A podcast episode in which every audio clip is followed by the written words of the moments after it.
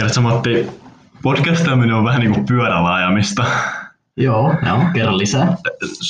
Tiedätkö, kun tulee ensimmäiset pakkaset syksyllä ja sulla ei pyörässä talvirenkaita, niin sä siirrät sun pyörän varastoon. Sitten siinä on välissä talvi ja sitten kun keväällä rupeaa niin kuin lumet sulaan, jonne ei muista kun oli lunta, mutta kun niin kuin keväällä rupeaa olemaan semmoitteet kelit, että sä voit ajaa, niin sä otat sen pyörän sieltä, ehkä pumppaat vähän renkaita ja sitten sä lähdet niinku ne ensimetrit sillä pyörällä. Vaikka sä oot osannut pyöräillä sellaisen reilu 15 vuotta, niin se tuntuu ihan hemmetin epävarmalta, että pysyykö tämä pyörä pystyssä ja niinku karisma kohta ojaa ja mitä tapahtuu. Podcastaaminen on Matti vähän sama juttu, mutta tässä on vaan se, että meillä ei ollut, niinku, onko meillä ollut nyt kaksi kuukautta, kolme kuukautta taukoa, mutta silti me ei niinku, meiltä pysyä pystyssä ja tämä on aika vaikeaa, niin Joo. Mä sanon tämän niin kuulijoille tiedoksi, että mä ja Matti ajetaan nyt tosi e- niin kuin epävarmasti tällä tandemilla, että me ei niin kuin tiedetä, että kuinka kuuntelija ystävällistä tämä on, mutta ehkä tämä lähtee tästä lämpiä. Joo, tässä on se ongelma, että Santeri on nyt tuossa etumaisella paikalla, niin se ohjaa ja mua täällä takapenkillä vähän, vähän kuumottaa tämä polkeminen. Matti heiluttaa ym, niin kuin puolelta toisille tätä pyörää, mutta ehkä, ehkä me pystytään pystyssä. Mutta tosiaan, tervetuloa kuuntelemaan kahden kalen keskusteluja. Tämä on kahden tamperelaisopiskelijan podcast, joka käsittää tarkasti strukturoitua mölyä pääosin yhteiskunnallista aiheista. Podcastimme ei pyri lapsiystävällisyyteen eikä kansantajuisuuteen, sillä se pilaisi lopullisesti jo valmiiksi keskinkertaisen sisällön. Minä olen Santeri ja vastassani minua istuu Matti.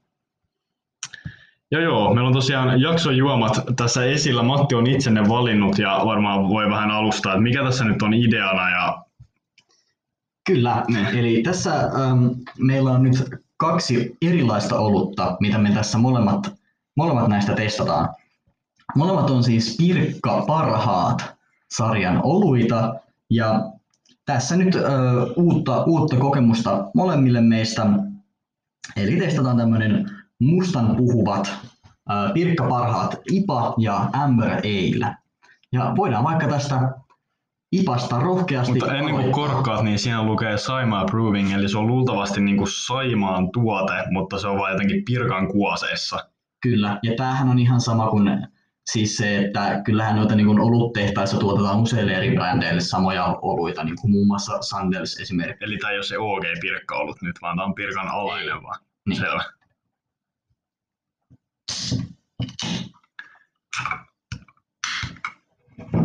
Noin. Mestari, mestarikuppi. No niin. Ja sitten voitaisiin vaikka ottaa ensin haju tästä. On, on, on, On- hyvin ipainen Joo, haju. tämmönen hedelmäinen, hedelmäinen haju. Joo, Joo. joo, on humalaa tässä ihan reippaasti. Sitten maku.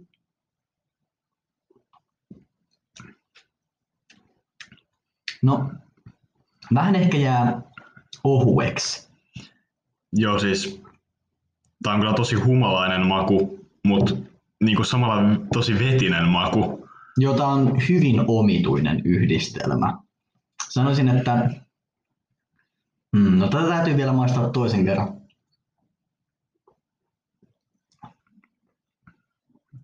On kyllä tosi vetinen. En, On, on, on liian vetinen. Tämä ei nyt kyllä ole, ei ole, ei ole jatkon arvoinen.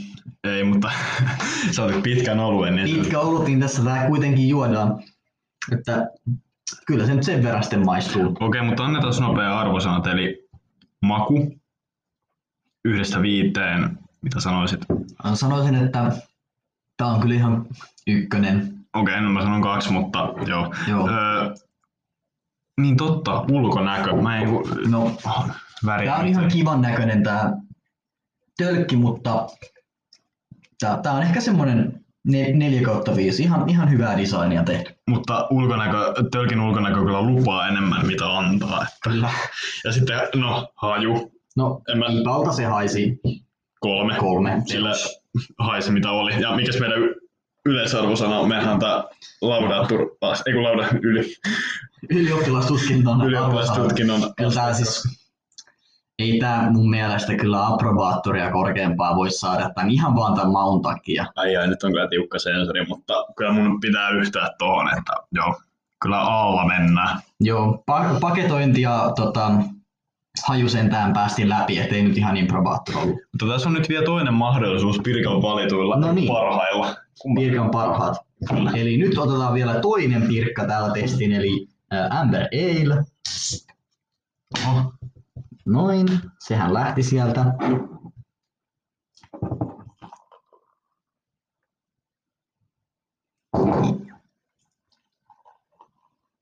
no niin. Noin. Ja sitten haju. Onpa, Mä en niinku oikeastaan haista mitään. siis kyllä tää alelta haisee, mutta siis... Joo. Ehkä, en tiedä, antaa tota maun määritellä nyt.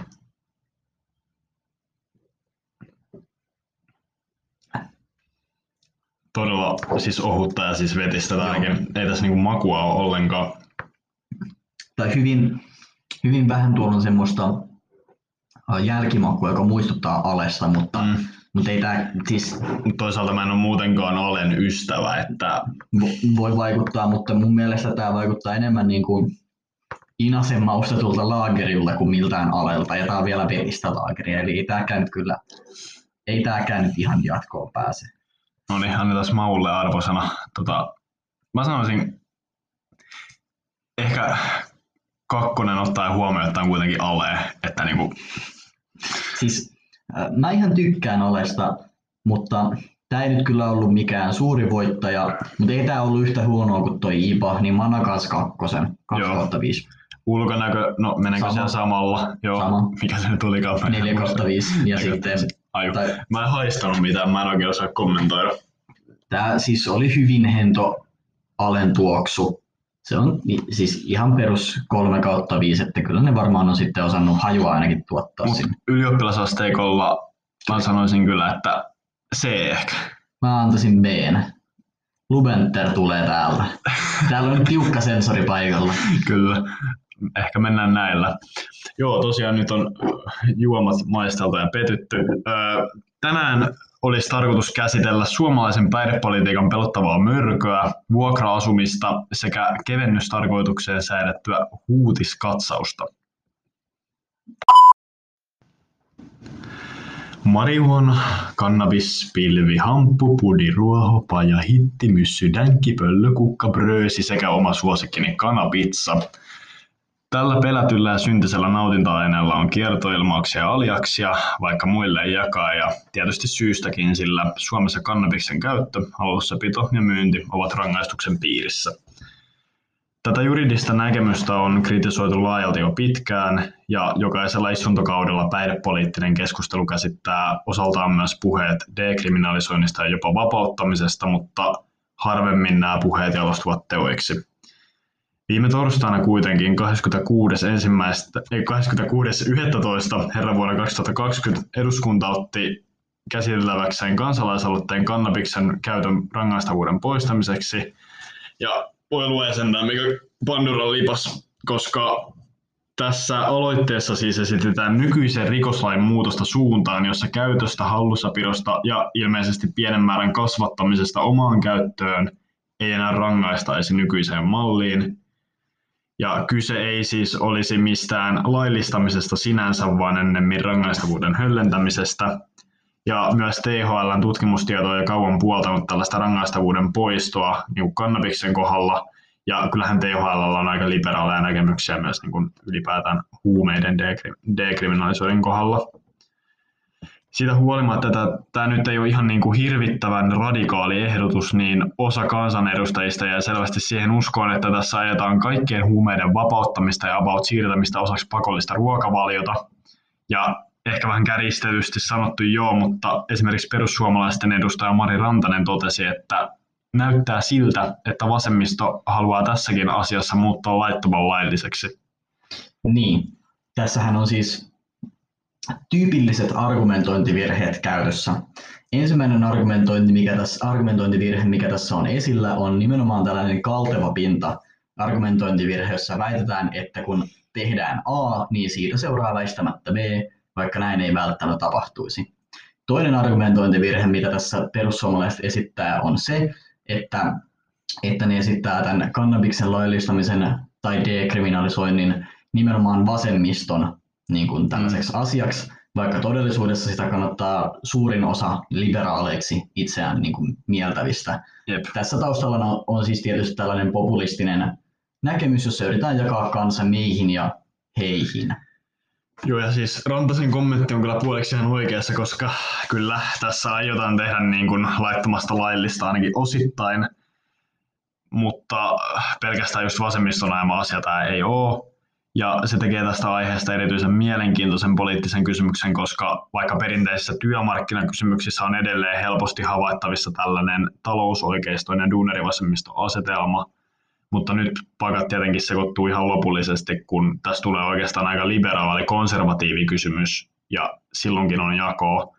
Ja jokaisen puolueen sisällä on omat jakolinjansa, tälleen kärjistetysti sanottuna, siis mä nyt veikkaan, että niin kuin yleinen trendi kristillisdemokraateissa on esimerkiksi, että ne vastustaa tätä, ja niin kuin vasemmistoliitto ja vihreät näyttää tälle luultavasti punavihreää valoa, mutta ö, kokoomuksessa korostuu vahvasti esimerkiksi tällainen konservatiivi, liberaalien ja liberaalien jako, ja keskusta on täynnä tällaisia niin kuin perinteisiä maakuntakonservatiiveja, Fiit Mikko Kärnä, joka haluaa about niin kuin Suomen niin kuin kannabiksen tuottajamaa numero ykköseksi, Demareiden kan, niin kuin, kannoista mä en oikeastaan tiedä mitään. Et siis onhan demareillakin tosi tällaisia perinteisiä niin kuin, tällaisia niin kuin, kuinka sen sanoisi, regulaatiota puoltavia, jotka niin kuin kannattaa Alkon monopolia. Jokut Aki Lindeenit ehkä ei kannata tätä, mutta niin voisikin olla nuoremman polven kantoja. Kyllä, ja nimenomaan just se, että demareissakin se ikähaarukka on kuitenkin jatkuvasti vaalikaudesta toiseen nuorentunut, mm. että et, et siellä on kuitenkin koko ajan vähemmän niitä vanhoja AY-setiä on, ja joo. enemmän niitä nuoria poliitikkoja tai suhteellisen nuoria. Ja ylipäätään siis SDPn pitää vähän niin kuin luoda nahkansa, että ne voi niin kuin saada sen niin kuin tavallaan kannatuskentän vähän laajemmaksi. Niin. Ja niin, no sitten RKP on tietty tämmöinen jännä liberaalipuolue, että hopeavesi on ihan jees, mutta kannabis on vähän silleen niin epäilyttävä, koska se voi olla haitaksi terveydelle. Ja siis poliittisesti todella jakava ja vaikea kysymys, ja vaikka myönteisiä ääniä kuuluu, niin ainakin mun itseni on aika vaikea uskoa, että ilmapuide olisi muuttunut tässä muutaman vuoden aikana tällaiseen uudistukseen niin suopeaksi, että menisi läpi. Ja no, maailma nyt on ihmeitä täynnä, mutta mä veikkaan, että tämä aloite jää mahdollisesti pöydälle. Joo. Mutta mä haluaisin kuitenkin tarttua yhteen tämän edustaja Rantasen kommenttiin, ja hän sanoi tosiaan näin käsitekeskustelussa, että Lähtökohta on oltava siinä, ettei kukaan alkaisi käyttämään huumeita ja että ne, jotka jo käyttävät, lopettaisivat sen. Yhteiskunnan tehtävä ei ole mahdollistaa käyttöä laillisesti ja seuraamuksetta.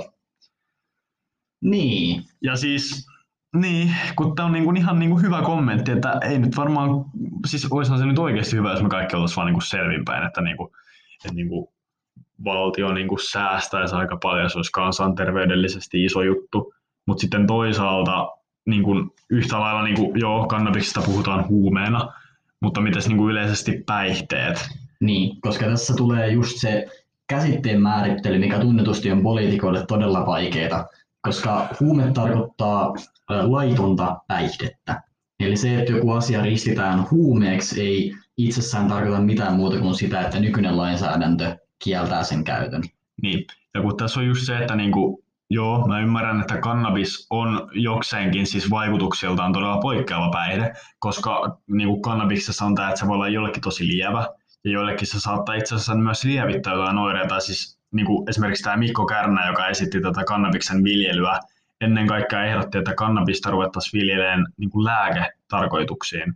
Ja sehän on niin kuin ihan noudattavaa, että Suomessa niin kuin vaikka Parkinsonin tautiin ei voi saada niin kuin kannaboidipohjaista lääkitystä, Joo. koska kannabis on itsessään laitonta.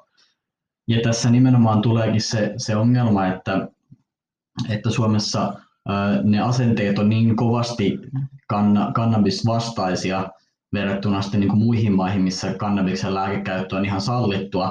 Ja se on tavallaan tosi koomista, niin. kun vertaa sitä, että kannabis on kuitenkin paljon miedompi lääke kuin sitten esimerkiksi kaikki tällaiset äh, opiaattipohjaiset, jossa syntyy oikeasti vahva addiktio. Joo, ja siis tässä on niinku se, että se niin kuin, mun mielestä se lääkekäyttö voisi olla ensimmäinen askel, ja se olisi niin kuin todella tärkeää, koska esimerkiksi jonkin hermostosairauksiin, niin se on ihan todettu fakta, että niin kuin kannabis tai tällaiset niin kuin ylipäätään hamppukasveista saadaan kannaboideja, joiden, jotka, joiden pohjaiset lääkkeet auttaa tietynlaisiin hermostollisiin sairauksiin. Ja se on niin ihan naurettavaa, että niitä ei voida käyttää.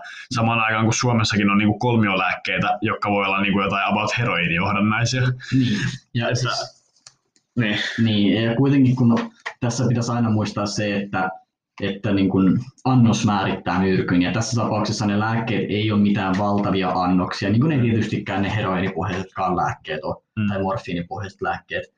Että, että se on ihan, ihan naurettavaa lähteä niin kuin veikkaamaan, että, että ihmiset tulisi käyttämään jotain niin kuin lääkekannabista siihen, että vetäisi hi- hirmuiset pilvet sitten mm. päähänsä, että, että ei, se, niin kuin, ei se ole realistista. Ei, ja siis sitten tietenkään tämä niin kuin kansalaisaloite ei käsitellyt sitä lääkekannabiksen käyttöä niinkään, mm. vaan ennen kaikkea viihdekäyttöä. Ja kun siinä tulee sitten taas se kysymys, että kun joillekin kannabiksen, niin kun kannabis saa aikaan sellaisia niin kuin oireita, että tulee paniikkikohtausta, ahdistuskohtausta, pahimmillaan kannabispsykoosi, ja se nostetaan tässä keskustelussa nyt tietenkin tosi usein niin kuin vasta-argumentiksi, että miten ne niin tavallaan kaikki tällätteet mutta mä oon ymmärtänyt niin, että kannabispsykoosiin johtaa ennen kaikkea sellainen kannabis, jossa on korkeat niin sanotut THC ja arvot. Ja mä oon miettinyt sitä, että jos Suomessa laillistettaisiin kannabis, niin se luultavasti jollain tapaa yhteytettäisiin vähän niin kuin alkon kautta.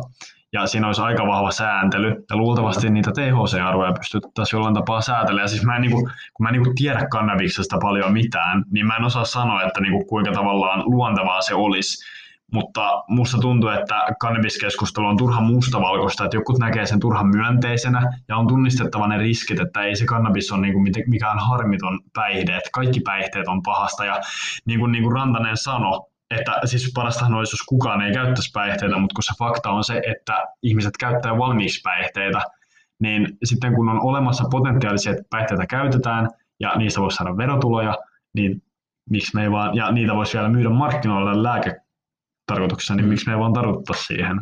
Niin, ja sehän tässä usein, kun mietitään, että, että käyttö lisääntyisi, jos kannabis laillisettaisiin, niin vaikka se lisääntyisi, niin ne haitat, mitä siitä tulisi, olisi kuitenkin huomattavasti paljon halvempia mm. kuin mitä alkoholin käytössä tulee haittoja. Siis Duodecimin terveyskirjaston mukaan 10-15 prosenttia miehistä kärsii jossain vaiheessa elämäänsä alkoholiriippuvuudesta, mm, mm. niin siitä voi ihan suoraan miettiä, että sitten jos niin kuin menee kannabispsykoosiin esimerkiksi, ää, niin kuinka, kuinka todennäköistä se on ja kuinka niin. paljon siitä niin kuin käytännössä tulisi sitten kustannuksia niin kuin valtiolle ja kuinka paljon ne kustannukset eroaisi siitä, miten paljon tämä laillistaminen toisi lisää tuloja. Ja se on, se on todella jännä se argumentti, että perustellaan niin loppujen lopuksi kuitenkin varsin harvinaisten yksittäistapausten, etenkin jos olisi säänneltyjä ne kannabismarkkinat, mm. niin harvinaisten yksittäistapausten perusteella sitä, minkä takia valtaosa väestöstä ei saisi käyttää jotain päihdettä. Niin, ja toisaalta onhan se, niin kuin jos on, varsinkin jos on pysyvä jonkinlainen psykoositila, mm. niin totta kai se pitää ottaa vakavasti. Ja siis mun mielestä, jos ylipäätään otetaan askelia lähemmäs laillistamista, niin sen pitää pohjautua tarkkaan tutkimustietoon ja ylipäätään siihen, niin kuin, että mietitään niin kuin, tavallaan, että onko hyödyt suuremmat kuin haitat. Että jos meillä nykyään kannabis on ennen kaikkea haittaa, se tarkoittaa sitä, että ihmisiä pidätetään kannabiksen hallussapidosta, mikä tuntuu mun mielestä ihan naurettavalta, että samaan aikaan niin kuin vankilassa joku voi olla muutaman, niin kuin, en mä tiedä, että voiko muutamasta grammasta joutua nyt oikeasti vankilaan, mutta jos joku on niin kuin kannabiksen hallussapidon takia vankilassa joidenkin vaikka about murhaajien ja niin kuin petosten tehtailijoiden kanssa, niin en mä tiedä, mun mielestä se kuuluu vähän eri kastiin. Ja lisäksi on otettava myös huomioon se, että hetkinen, nyt mulla puhuisi pointti kun ihan täysin.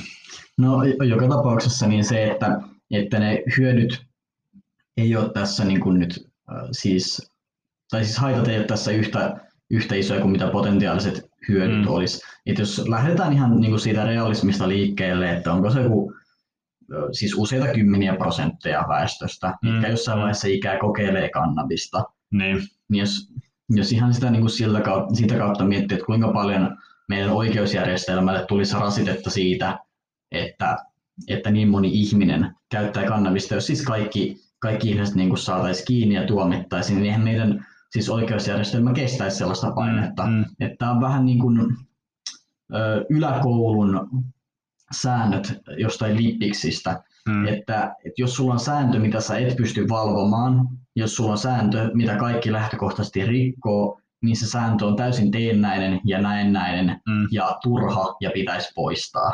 Jep. Ja siis niin, se mitä piti sanoa siitä tutkimuksesta, niin siinä tutkimuksessa ei saa kuitenkaan tehdä sitä virhettä, jota useat niin kuin kannabiksen laillistamista kannattavat tekee, että viittaa tällaisiin tutkimuksiin, josta, jota ollaan tehty vaikka Portugalissa niin kuin huumeiden dekriminalisoinnista laajemmin, koska mun mielestä Portugali on siis todella huono verokkimaa Suomelle.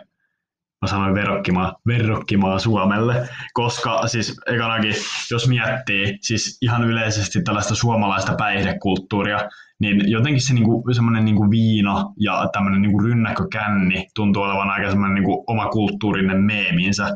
Mutta mitä se tarkoittaisi, jos niinku kannabis tulisi Suomeen, koska ei kukaan voi niinku ottaa pössyjä tai mitään tällaista. Et niinku, niin. Mutta tässä on niinku omat puolensa, mutta siis mä oon kyllä niinku sellaista asteittaista vapauttamista kannatan kuitenkin. Joo. Ja nyt esimerkiksi niin kokoomusnuorten liittokokouksessa mun mielestä tuli hyviä avauksia niin kuin just niin kuin kannabiksen ja lisäksi vähän ehkä samanlainen kysymys prostituution tällä vapauttamiseksi. Et molemmat on vähän semmoisia tabuja, molemmat on semmoisia, joita tapahtuu ehkä niin sanotusti alamaailmassa, mutta ne on molemmat tietyllä tapaa liiketoimintamalleja, joista voi saada niin kuin sekä hyvät niin kuin markkinamahdollisuudet, verohyödyt. Tässä on niin kuin, sä Matti huomaat, mm. tässä on niin kokoomus demari asetelma. et, niin, kuin, et, niin. niin. Ja sehän tässä on, että että niin kuin, toki sitä voi ajatella silleen puhtaasti rahan kautta, mutta kyllä sitä pitää myös ajatella eettisesti, että, että kuinka, kuinka paha moraalinen ongelma on se, että, että ihmiset luvan kanssa niin käyttäisi kannabista mm. tai, tai käyttäisi niin prostituuttipalveluita. Niin. Että onko, se, onko se oikeasti niin iso asia, että, mm. että sen varjolla meidän kannattaa ylläpitää valtavaa rikolliskoneistoa ja käytännössä olla ottamatta niin kuin myös niitä rahahyötyjä niin kuin käyttöön niin. omalle valtiollemme. Jep.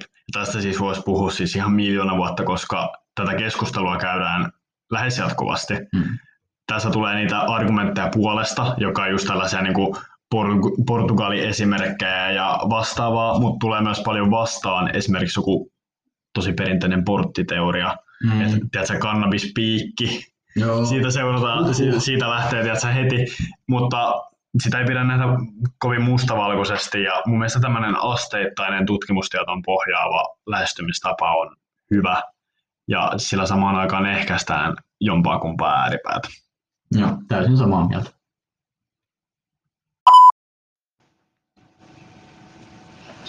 Seuraavaksi äh, päivän toisena aiheena on äh, suomalaiset vuokra-asunnot. Suomessa siis pienituloiset käyttää suhteessa toisiksi niitä rahaa tuloistaan asumiseen verrattuna muihin Euroopan maihin, vaan Isossa Britanniassa on, on korkeampi suhde. Lisäksi Suomessa vuokralla asuvien ja asuntovelallisten välillä on ihan valtava kuilu, siis suhteessa siinä, että kuinka paljon rahaa käyttää siihen asumiseen. Lähtökohtaisesti asuntovelalliset käytti noin 20-30 prosenttia ja sitten taas vuokralla asuvat saattoi käyttää helposti niin kuin 30 melkein 50 prosenttiin tuloistaan asumiseen. Ja käytännössä siis tämä johtuu ihan vain siitä, että Suomessa tyypillisesti pienituloiset asuu vuokralla ja keskituloiset ja korkeatuloiset asuu omistusasunnoissa. Tässä on se siis iso ero muihin eurooppalaisiin maihin, jossa vuokralla asuminen on paljon tyypillisempää myös keskituloisissa ja korkeatuloisissa. Ja tätä ongelmaa voisi ehkä lähteä nyt miettimään ekaksi siitä, että vertaa, että miten Suomi eroaa nyt näihin muihin Euroopan maihin. Eli tämä isoin, ehdottomasti isoin e, niin kuin ero, joka tämän ongelman on aiheuttanut, on kaupungistuminen. Ja se, miten myöhässä Suomessa kaupungistuminen tapahtui, johtuen siitä, että, että meidän yhteiskunta perustuu pitkälti maatalousyhteiskuntaan. aina sinne jonnekin 70-luvulle asti, minkä jälkeen on sitten ollut, ollut enemmän tällaista teollista ja jälkiteollista yhteiskuntaa. Ja mm, Santeri, mitä mieltä me ollaan tästä Suomen kaupungistumiskehityksestä? Mitä ongelmia siinä tällä hetkellä on?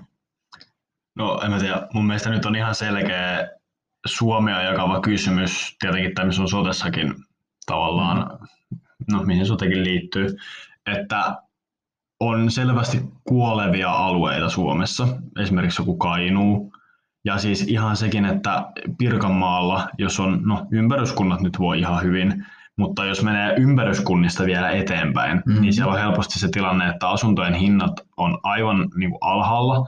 Ja ylipäätään se, että jos sä satut omistamaan asunnon siellä, niin sä et pysty välttämättä myymään sitä ikinä kellekään. Mm-hmm. Samaan aikaan kasvukeskuksissa, jonka tietenkin kaupungistuminen keskittyy, niin ö, sijoitusasunnot, tai siis, no mä sanon nyt freudilaisen lipsahduksen, mutta siis ylipäätään jos on uutta rakennuskantaa kerrostaloissa, niin niistä tulee sijoitusasuntoja mitä luultavammin.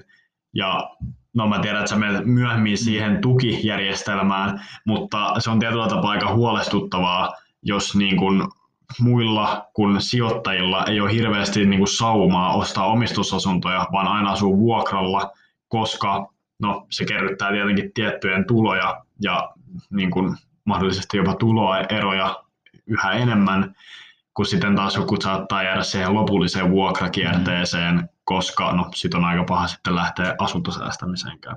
Mm, joo, ja nimenomaan tässä se ongelma on, että kun ihmiset muuttaa nopeasti niiltä maaseudun pikkukunnilta kaupunkeihin, niin sinne maaseudulle, siis vaikka Suomen väestö on pysynyt suhteellisen samana tässä jo niin kuin vuosikymmeniä, mm. niin, niin kun se väestö keskittyy entistä enemmän kaupunkeihin, niin sitten ne maaseudun tai pienempien kuntien ja paikkakuntien nämä talot jää tyhjilleen, kun ihmiset muuttaa kaupunkeihin, mutta sitten taas kaupungeissa ei riitä tarpeeksi asuntoja kaikille, minkä sitten markkinatalouden periaatteiden johtamisesta tai niiden takia johtaa siihen, että asuntojen hinnat nousee, koska kaikille niitä ei riitä.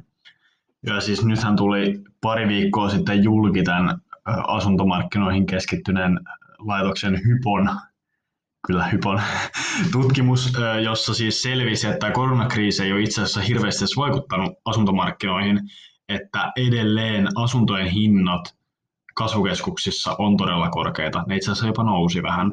Niin mun nähdäkseni yhdessä vaiheessa spekuloitiin tosi paljon, että tuleeko siitä taas trendi, että muutetaan maaseudulle, niin mun on vaikea uskoa, että niinku siitä tavallaan maaseudulle muuttamisessa tulisi mitään iso trendi, että kyllä nyt vaikka Tampereen kehyskuntiin on aina ihmisiä, jotka haluaa muuttaa sille, että saa vähän niin kuin enemmän tilaa ja saa sen omakotitalon. Et kyllähän nyt johonkin niin kuin Ylöjärvelle on ihan tavallaan se on ihan selvää, että sinne on helppo muuttaa, koska sieltä pääsee nopeasti vaikka Tampereen töihin ja vastaavaa.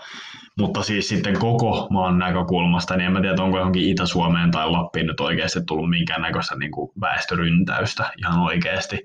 Että luultavasti se yleinen trendi pysyy melko samana, ja tämä näkyy vaan sellaisena pienenä piikkinä mahdollisesti.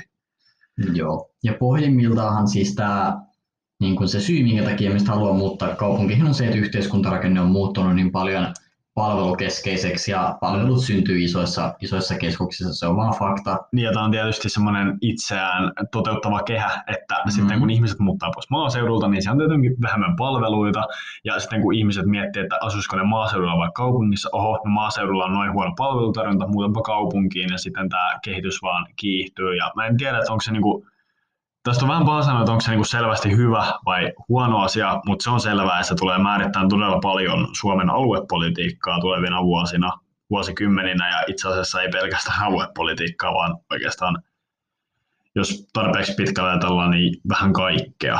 Mm. Joo. Voitaisiin ehkä nyt lähteä, lähteä miettimään noita sijoittajia. Niin miten tämä asumistuki toimii siis nykyisellään, Santeri? Miten, miten sijoittajat hyötyy nykyisestä asumistukijärjestelystä?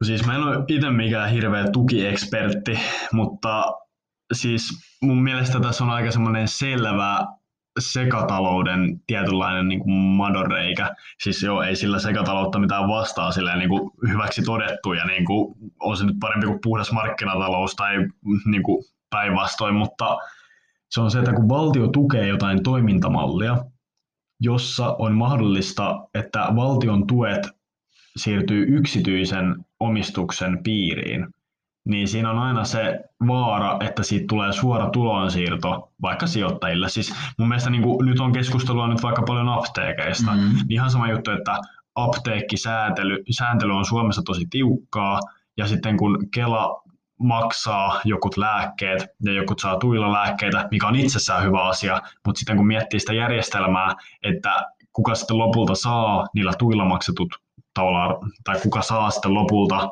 valtion kustantamana ikään kuin tietynlaisen irran, niin ne on ne yksity, yksityiset proviisorit, mm. apteekkarit.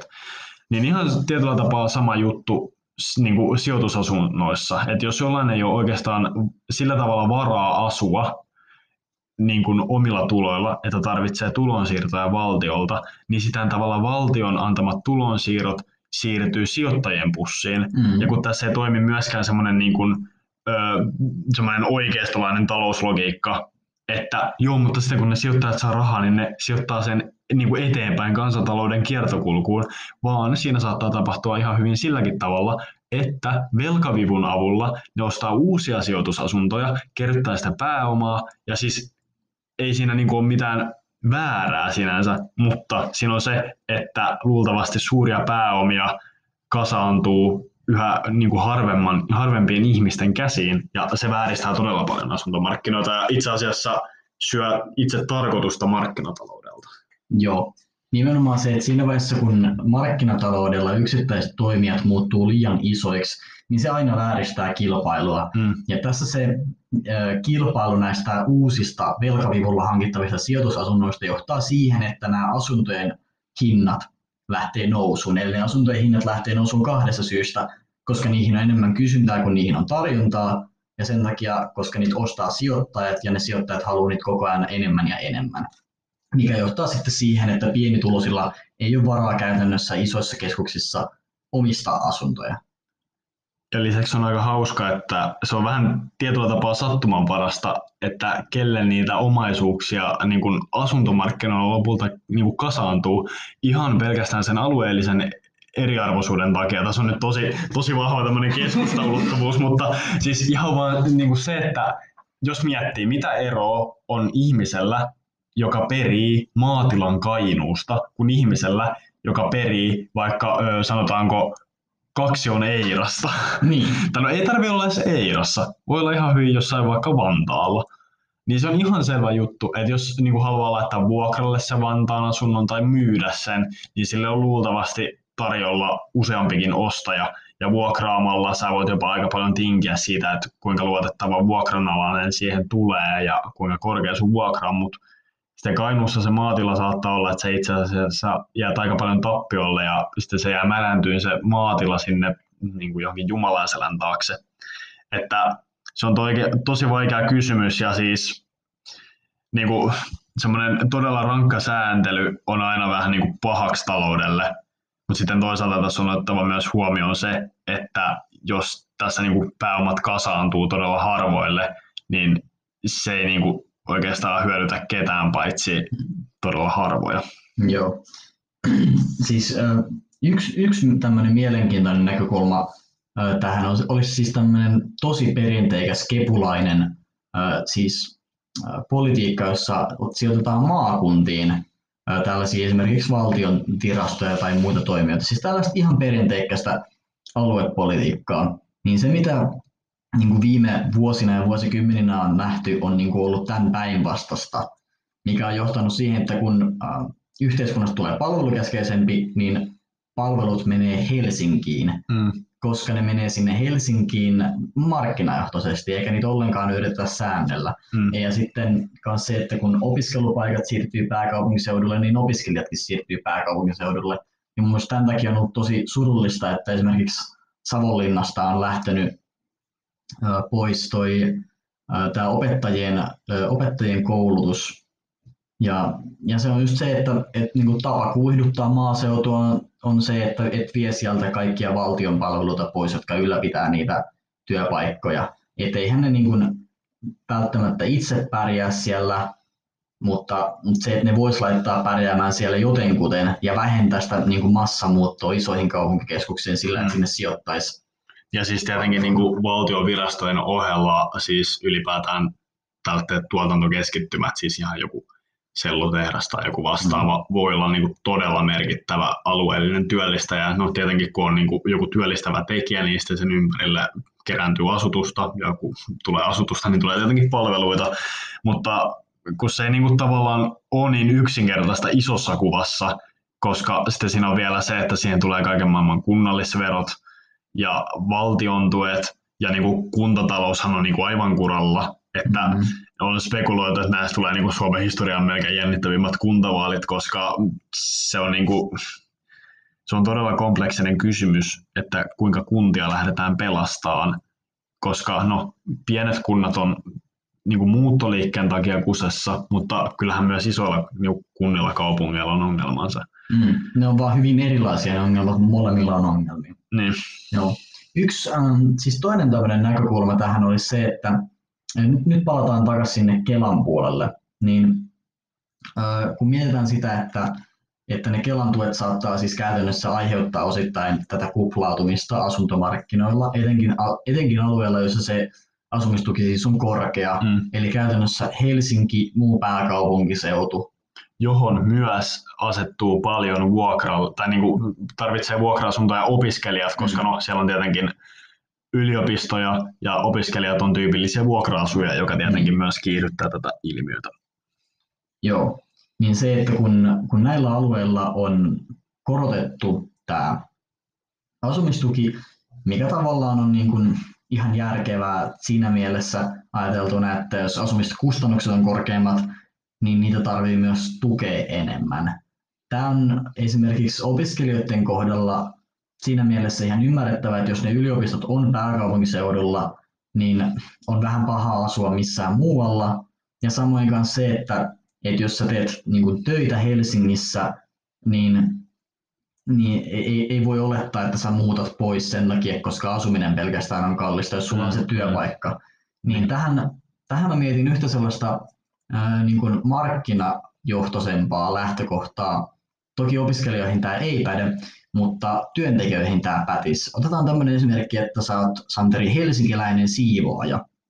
Ja ää, sä oot siis töissä Helsingissä tai muualla pääkaupunkiseudulla ja sun esimerkiksi bruttopalkka kuukaudessa on joku tonni 700, tonni 800, niin eihän siitä siis, etenkin jos on perhe, perhettä, niin ei siitä kyllä niin kuin vuokraan jää rahaa. Mm. Niin voisiko, mitä mieltä saat tästä, että voisiko se olla sellainen näkökulma, että sen sijaan, että Kela korvaa näitä pääkaupunkiseudulla asuvia matalatulosia tai matalapalkkasia, niin sen sijaan, että Kela korvaa niiden asumista, niin voisikin olla sillä tavalla, että yritykset maksaisi parempaa palkkaa tai valtio maksaisi parempaa palkkaa riippuen siitä, että, että missä sitä työtä tekee. Et esimerkiksi Helsingissä olisi korkeampi mm. palkkataso muillakin kuin vain niillä huippuasiantuntijoilla. Niin siis, no on kyllä tosi vaikea kysymys, koska siivoajat edustaa just sellaista ammattikuntaa, että mä en niin kuin ihan hirveästi siivousalan tesseistä tiedä. Mä veikkaan, että kuitenkin sen verran lukumääräisesti merkittävä ammattikunta, että jos heidän niin kuin, tavallaan palkoilleen tulee suuria korotuksia, niin se vaikuttaa inflaatioon eikä siten ole mahdollinen. Mutta niin, tämä on siis tosi vaikea kysymys, koska aivan varmasti tällä niin kuin seuduilla, jotka on muuttotappioalueita, niin on tarvetta tietylle töille. Ihan niin kuin siivous on mun mielestä hyvä esimerkki sellaisesta niin kuin duunista, mitä tarvitaan kaikkialla. Mutta niin, niin voisiko siinä tapahtua sillä tavalla, että jos Helsingissä palkkoja nostettaisiin sillä perusteella, että asumiskustannukset on korkeimmat, niin se pelkästään lisäisi tätä muuttoliikettä Helsinkiin. Niin. Et se on vähän...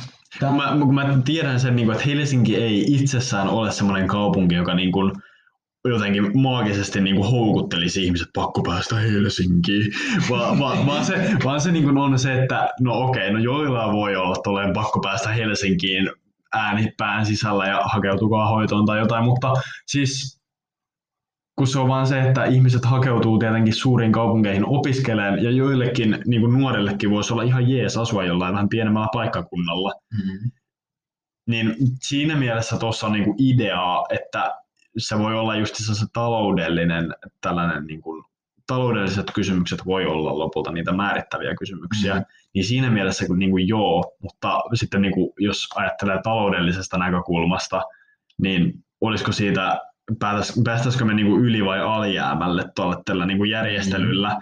ottaen huomioon vielä nykyisen kuntatalouden, että pitäisikö sitten vaikka lisätä niin kuin jo tappiolla olevien kuntien valtionosuuksia mm. tämän tuen takia, ja kartuttaisiko se nyt oikeastaan hirveän merkittävästi niin kuin vaikka verotuloja niillä alueilla. Ei välttämättä. Niin, mutta ehkä alueellinen eriarvoistuminen on osaltaan vain semmoinen niin kuin kehityskulku, mikä vaan ehkä pitää hyväksyä, Niin. koska tietyllä tapaa ainahan voi tietenkin tukea ihmisiä ja niin kuin pyrkiä ohjaamaan ihmisten toimintaa, mutta ei nyt ketään voida niin kuin Pakottaa. pakottaa, että niin kuin sinä muutat kainuuseen siitä. Että niin kuin, Niin. Ja Tässä on nyt jostain sitä hirveä kainuu esimerkki, mutta mä en, niin mä en tiedä mitään muuta, muuta tappioaluetta ei tule heti mieleen. aito tamperelainen ei tunne Suomen maaseutua. Ei, ei. Joo, mutta jos lähdetään nimenomaan just tältä, tältä, näkökulma, tältä näkökulmalta liikkeelle, niin, niin yksi näistä olennaisimmista tekijöistä olisi se, että täytyisi rakentaa lisää vuokra-asuntoja. Mm. Ja se, että siinä vaiheessa kun rakennetaan tarpeeksi asuntoja, niin sitten se pakostikin laskee niitä markkinoiden hintoja, ja jos se laskee markkinoiden hintoja, niin sitten Kela voisi laskea niitä asumistukiaan. Mm. Ja tämä on ihan, ihan niin kuin yksinkertainen markkinatalouden yhtälö. Ja ainut ongelma tässä vaan on se, että tämän, tämän hinta on valtava. Mm. Ja se tarkoittaa sitä, että aika, aika paljon noita maaseutujen kuntia tulee kuihtumaan kasaan. Niin, ja en mä tiedä, että onko niin kuin uudisrakentaminen niin kuin maaseudulle se, että, niin kuin, että jos ajateltaisiin sitä uutta rakennuskantaa siirrettäisiin maaseudulle, tai no ei nyt ehkä maaseudulle, mutta johonkin vähän pienempiin kuntiin, vaikka nyt mm. Niin kuin pohjoisita Suomea, niin olisiko siitäkään oikeastaan mitään merkittävää Ei, hyötyä, että Ei sinne olisi tulijoita, koska Niin. ei olisi palveluita, ei olisi työpaikkoja. niin, Niin se, se on just sillä tavalla, että että tämä on nyt tämmöinen ilmiö, jonka kanssa pitää elää sen takia, koska Suomi on kaupungistunut niin myöhään verrattuna Niin. muihin maihin. Ja lisäksi siis tässä ollaan nyt todella innostuneita nykyään tästä niin kuin etätyötrendistä ja Joo. spekuloidaan tosi paljon, että, niin kuin, että, joo, että voiko tämä etä, etätyökulttuuri vaikuttaa siihen, että kaikki muuttaa johonkin niin kuin merilappiin ja sitten on jossain niin kuin tosi trendikkäässä mökissä ja siellä vaan niin kuin postailee Teamsin kautta ansiotuloja, niin mun on niin kuin, tietenkin sillä on oma vaikutuksensa ja se on luultavasti tullut jäädäkseen semmoinen tietynlainen etätyökulttuuri, mutta mun on vaikea uskoa, että se olisi niin pysyvä tila, että ihmisillä pälkähtäisi yhtäkkiä päähän, että käännetään tämmöinen todella pitkän ajan trendi ihan päälailleen sen takia, että nyt voidaan niinku tehdä enemmän tietsikalla niinku töitä. Joo, ja siis kun miettii tätä niin kuin esimerkkiä, niin toihan on just todella semmoinen naivistinen keskituloisen toimistotyöntekijän ajatus, Nimenomaan. kos- koska jos asia toimii minulla, niin sen on pakko toimia kaikilla muillakin. Mm. Eli Todellisuudessa etäopiskelu ja etätöiden tekeminen näin niin kuin pienipalkkaisilla opis- tai no, pienituloisilla opiskelijoilla on aika paljon ankempaa. Että, Niin. Et ei se, siis ei se ole realismia sen takia, että, että kuitenkin lähes kaikissa työpaikoissa tulee jatkossa olemaan lähityötä, ja hyvä niin, koska, mm. koska onhan se niin kuin paljon helpompaa tehdä tai järjestää kokouksia ja muita, kun pääsee oikeasti kasvokkain keskustelemaan ja miettimään niistä asioista. Sama pätee opiskeluun, että, Mm. että kyllä toi lähiopetus on pedagogisesti paljon tehokkaampaa kuin etäopetus. Ja lisäksi tällä etäilyllä tuskin on niin kuin sellaisia suuria vaikutuksia niin kuin palveluihin. Et niin kuin, kyllä ihmiset varmaan edelleen käy niin kuin harrastamassa urheilua ja nauttimassa kulttuurista ja niin kuin, no, terveyspalveluiden nyt on vähän pakko olla etänä. Etänä. Sillä ihan niin kuin Lähi, lähipalvelu. lähipalveluja niin konkreettisina paikkoina olemassa. Mutta niin, ratkaisuja me ei nyt tälle kauheasti löydetä muuta kuin se, että rahaa tulee palamaan joka tapauksessa, joten kannattaisi varmaan laittaa se sitten palamaan siihen, että rakennuttaisiin lisää vuokra-asuntoja niille alueille, mille on kysyntää. Niin, mutta sitten pitää myös ottaa huomioon se, että kyllä nyt jonkinlaista tällaista niin kuin finanssipoliittista säätelyä ehkä tarvitaan ihan vaan niiden sijoittajien takia. Ja ei mitään sijoittajia vastaan, siis olisi niinku tällainen niin kuin abiturientin märkä uni olla joskus asuntosijoittaja tai Herra Jumala asuntoomistaja, mutta ihan vaan sen takia, että, niin kuin, että jos sitä niin kuin miettii, että jos koko elämäänsä ajan niin kuin lainanlyhennyksen sijasta maksaa vuokraa, niin se tuntuu ainakin mun mielestä siltä, että siirtää niin kuin rahaa omasta taskusta toisen taskuun, kun puolestaan lainan lyhentäminen on enemmän sitä, että siirtää rahaa omasta taskusta omaan taskuun. Niin. Okei, sitten loppuun ajateltiin, tässä on nyt käyty tosi rankkoja aiheita, että Matti, niin kuin kannabista ja vuokra-asumista, mitä mm. muutakaan niin kuin opiskelijan arkeen kuuluu. Niin, Mm, Kaksi teemaa.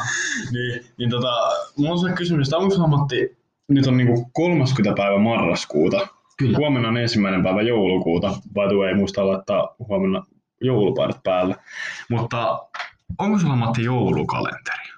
Kyllä.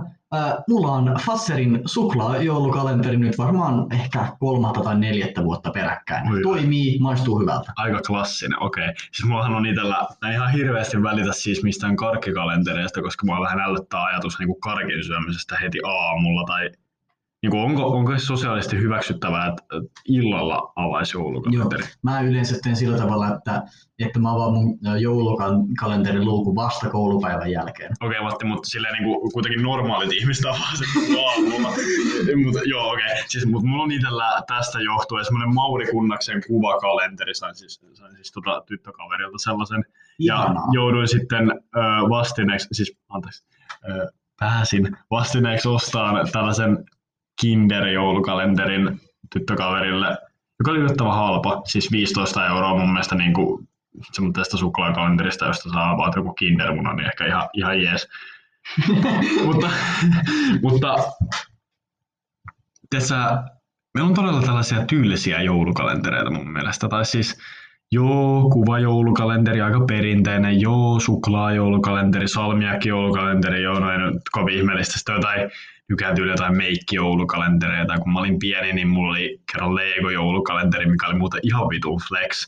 Siis upeeta, upeinta ikinä. On, on oikeasti. Mutta mä oon vähän ideoinut tällaisia niin kuin erilaisia joulukalentereita, että niin kuin rikotaan tämä tämmöinen tylsä joulukalenterikulttuurinormitus.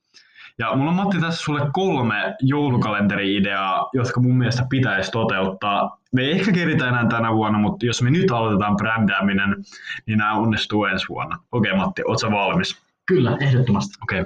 Ekana olut joulukalenteri. Sä oot nähnyt näitä klassikko. nytkin kun mä käytin kaupassa, niin se oli semmoinen Nokian Panimon olutjoulukalenteri. Ja se oli basically vaan pahvia. Että sä voit Niin. ostaa sinne niinku oluita sitten niinku silleen joulu, joulukuun joka päivälle. Mutta mitä Matti sanoisit, kun esimerkiksi sulla on Fatserin joulukalenteri Kyllä. ja siellä on vaan Fatserin suklaata. Niin mitä sanoisit olut joulukalenterista, jossa on joka päivä sama olut? Ja siis tähän tulee, oikeastaan, tähän tulee oikeastaan tosi halvaksi, koska sä ostat vaan lavan olutta ja juot jokaisen joka aamu. Joka Et- aamu, ennen, ennen töihin tai kouluun. Niin, no, no sä, sä juot iltapäivällä ja ehkä sen takia se toimisi sulla vähän eri tavalla kuin muilla, mutta kyllähän se niinku joka aamu alkaa sillä samalla oluella. Niin kyllä mä voisin siirtää sen aamuun. Et joka aamu ihan pieni hiprakka, että Niin. jaksaa sen aamun ekan koulutunnin. paremmin. Okei, okay, pakko sanoa, ainoa miinus on se, että kun jouluaattonahan pitää olla joku tosi niin kuin, suuri spektaakkeli, Joo, tai todella joo. spesiaali, niin tässä ei oikein ole sitä, mutta Mm. tiedätkö, jokainen voisi niin kuin, oman brändimakunsa mukaan, että sulla voisi olla niin kuin, Sandelsin joulukalenteri tai Alekokin joulukalenteri tai Karhun joulukalenteri. Mm. Tietenkin normaaleille ihmisille se vaan näyttää siltä, että sä ostat lavan kaljaa, mutta syvällä sisimmässä sä Matti tiedät, että sä ostat joulukalenteri.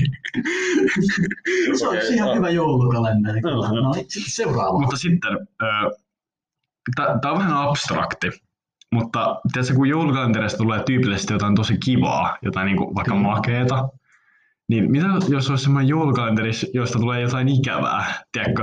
Vähän sellaista, niin kuin, sellaista vähän niin kuin Nietzsche-tyyliä, että esim. ensimmäisenä päivänä voisi olla jotain aika lievää, että vaikka sano, sano jotain, joka on sellaista arjessa, kun semmoinen tosi pieni asia, joka ärsyttää aivan sairaasti.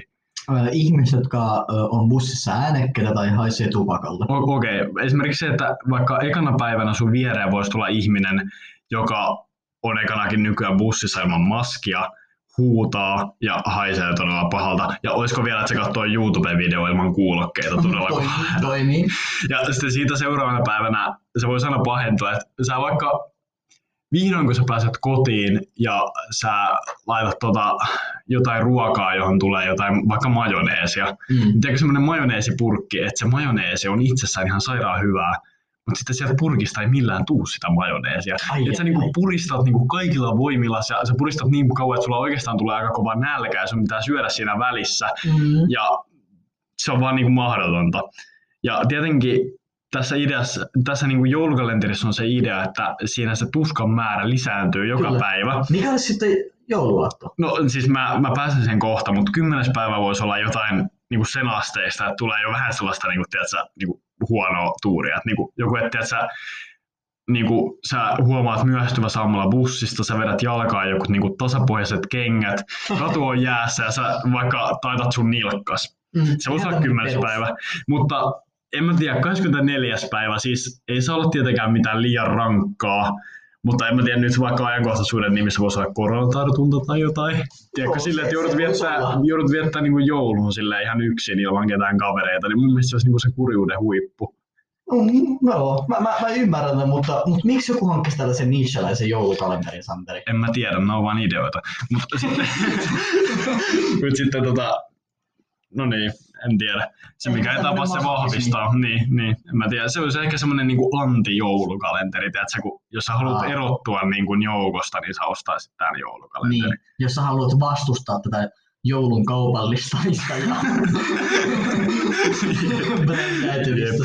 Okei, okay, mutta sitten tota, kolmas voisi olla joulukalenteri, joka kertoo joka päivä jotain, mitä sä oot tehnyt aina väärin. Ja siis mä tarkoitan, tarkoitan sitä, että siis jossain vaiheessa oli tosi paljon sellaisia uutisia, varsinkin iltasanomilla, jotka kertoo joka päivä, että mitä sä oot tehnyt väärin. Niin. Ja mä haluaisin tuoda tämän joulukalenterin muotoon, että ensimmäisenä päivänä olisi taas jotain tosi lievää. Että tiesitkö esimerkiksi, että Harry Potter lentää luudalla väärin? Tämä on siis oikea artikkeli. Itse asiassa mun lähteenä on tässä Ilta-Sanomien Ei näin 31 asiaa, jotka olet ehkä aina tehnyt väärin, mutta et tee enää. No niin. Sitten tämän Harry Potterin jälkeen voisi olla myös jotain niin kuin, vähän lievempää, jotain niin kuin, oletko aina kuorinut appelsiinin väärin tai käyttänyt ketsuppipurkkeja väärin.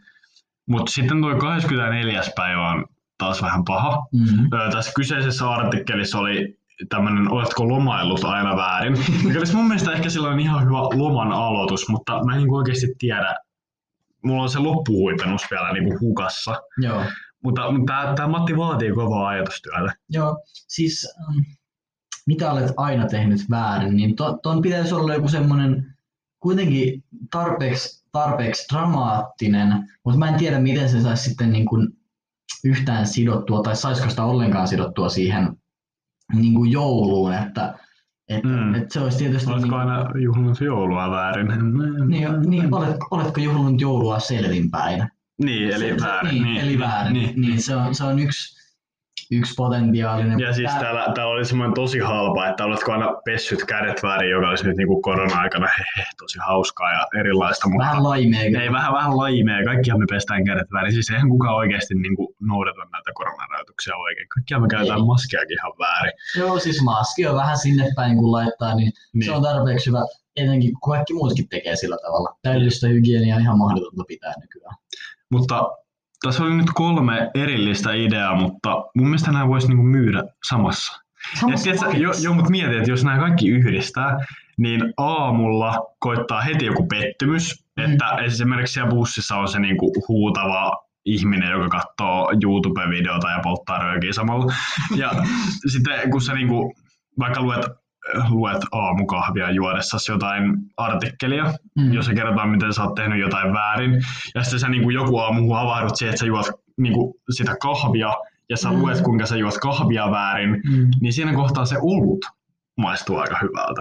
Toi on kyllä Niin. ihan totta. Niin, mutta toisaalta, Tai vielä isompi psykoosi, luet siitä, kuinka sä aina oot lukenut asioita väärin. Mi- Mietipä tätä. niin, eh, Ihan seuraavan tason psykoosit. Niin. Tää on täynnä mahdollisuus. Niin, siis mun mielestä tämä on aika semmoinen eksistentiaalinen joulukalenteri. Että silleen niinku, siis tämän rinnalla aamulla semmoinen yksi suklaakarkki ei tunnu niinku missään. Niin, se on siis mitätöntä. Mutta mä ehkä väittäisin, että tuo joulukalenteri, näin, näin, niin tämän tason psykooseilla pitäisi kyllä vaihtaa johonkin niin kuin astetta kovempaa. Ja mun mielestä se voisi olla, siis joulukalenteri, siis olut, olut joulukalenteri, pitäisi tässä tapauksessa vaihtaa mun mielestä nyt teemaan sopivasti niin kuin cannabis joulukalenteriksi, koska mehän oletetaan sitten, että ensi vuoteen mennessä tämä on tietysti laillistettua touhua. Aivan.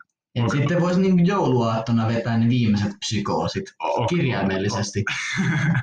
Okei, okay, tota, tämä menee ehkä vähän liian pitkälle. Öö, tota, Matti, haluatko sä vetää meille loppukaneetin tähän jaksoon? Öö, kyllä, kyllä kiitos. Ja tässä oli siis kahden kannan keskustelu tältä erää ja seuraava jakso tulee, jos on tullakseen, mutta nyt tämä on meidän suuri comeback. Kyllä se seuraava jakso tulee vielä. Luottakaa siihen. Joo, meillä on kovat odotukset ja toivottavasti teilläkin on kovat odotukset. Nähdään seuraavassa jaksossa. Se tulee. Me ollaan Matti luvattu se. Ihan niin kuin me luvattiin se joku presidentinvaalien seuraamisjakso. Mutta poikkeuksena tämä jakso tulee Luvattu. luvattu.